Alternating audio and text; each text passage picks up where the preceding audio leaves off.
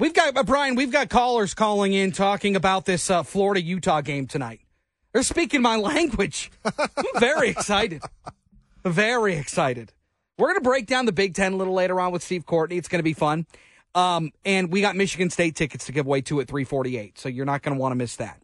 I want to get a couple calls in. Let's hit the text real quick, and then we'll talk backpacks as we get into the school year. You've got two that are really interesting here. This is from Will in Eastern Market. He says, Chris, I take exception to you saying Clarence Thomas is on the take.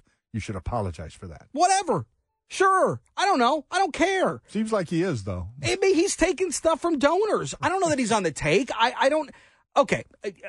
He did something he shouldn't have. Well, in his position, any sort of appearance of compromise is completely inappropriate. It's about the optics. Of course. It's about looking at it and going, okay, should he have done that? Like in this business, we can't take things from people. No. I mean, we can, it's against the law. We get fired. Absolutely. We get canned. Yep. There should be a certain level of decorum and optics that we are not to be bought. You would think the Supreme Court would be held to the standard we are as radio employees, wouldn't you? We have a very different life. I will say this. Is it right? No. Am I surprised? No. Yeah. Am I naive to think that this doesn't go on in Washington, D.C.? Nope. Yeah. You have another one here. This is pretty good. From Phil in Auburn Hills. He says, Chris, I spent 2.5 years in Fairbanks, Alaska, in the U.S. Infantry North America Cold Weather Training Center. The bugs will carry you away and leave you in the woods for dead. Oh. You could be in the middle of a mall parking lot with a mile of concrete in all directions, and the mosquitoes will find you. But I love Alaska. But I love it. Yeah. I love those flying monsters. I miss them.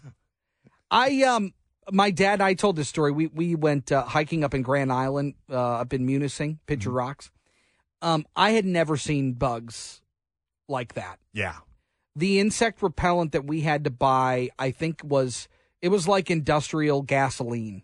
Like it wasn't even like it might have been diesel that we just had to spray all over ourselves. It was unbelievable. We went to Canada one time and they said, "Oh, watch out for the black flies." Well, the only flies I know are the house flies around here.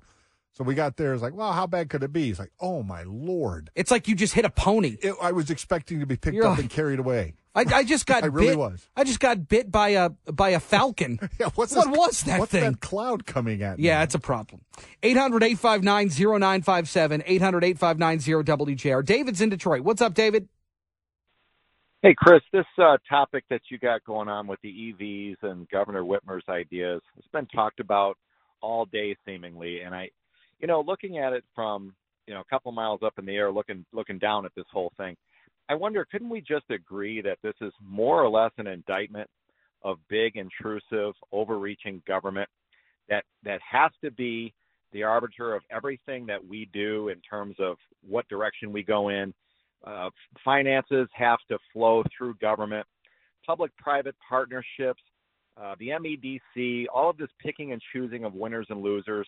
Just centralized planning in general. And when you look at the states that are not micromanaging as much, this is where the people are flowing to, comparatively to states like Michigan, where we just got rid of, right to work and prevailing wage for no apparent reason.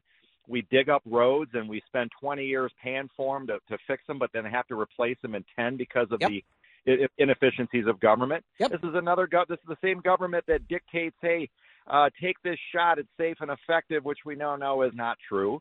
And so, I just look at these states that are so intrusive. This is where the people are leaving. So maybe the answer is, on both sides of the aisle, stop being the end-all, be-all of everything that you think is good, and that it must come from you, the government, or be, our success must be tethered to something. And David, let me ask you this, David. What are the chances of these parties looking themselves in the mirror and asking that question?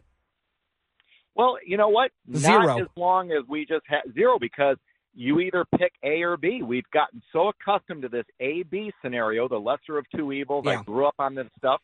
And until something changes that way, I don't know. You're probably going to get more of it. All right, David. Good stuff. Appreciate the call. Thank you. 800-859-0957. April Rubin with Axios did an interesting story about schools around the country that are considering doing away with backpacks or finding a different way because, look, we saw it in Oxford. Kid brings a gun into school, puts it in his backpack, ends up killing 4 kids, injuring more. It is a problem that we have to deal with, unfortunately. And now schools are looking at this backpack dilemma and trying to figure out what they need to do with it. April, good to have you with us. What have you found in terms of these schools and backpacks? Yeah, thank you for having me. So it is seeming like an increasing trend for schools to require this. By no means is it all schools or a vast majority of schools, but it is 27 more school districts in the past 18 months. So that just shows an increase in, the past academic year, give or take a little. And it is a response, or rather preventative response to an increase in school shootings. So locally here in Michigan, Flint, for example, has banned backpacks in schools. They're going a different route. We've seen an uptick in school shootings, whether they've been mass casualty or not. We just saw the one out at UNC just a couple of days ago. That's a college level. But the idea here is that school administrators are trying to find a way to maybe prevent, get one aspect of this out of the way, that they don't have to worry about kids bringing things in backpacks that they would have to search or run through a scanner. And do you feel like do you feel like this is a good idea? Do you feel like this is beneficial to kids K through 12 that are going to school and trying to learn?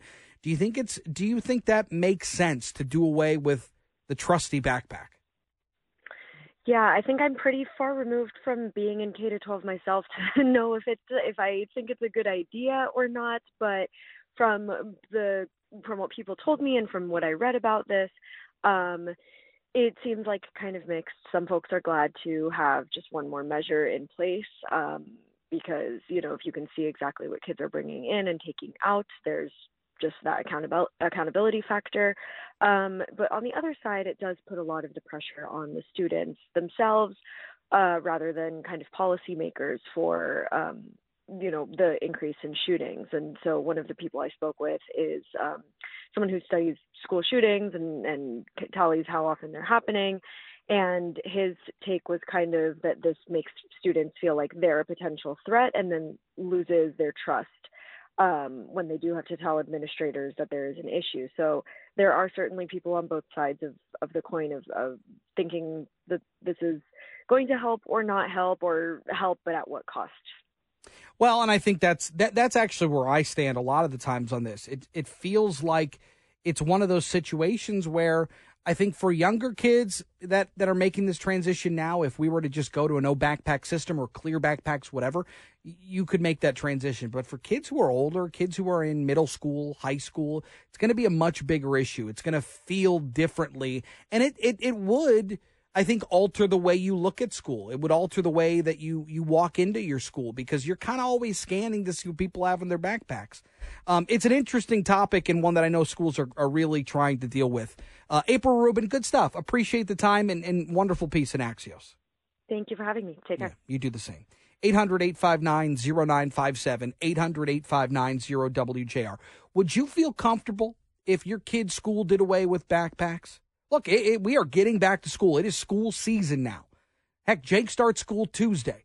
Are you comfortable with school districts saying, no backpacks, don't bring them in because we don't want to check them?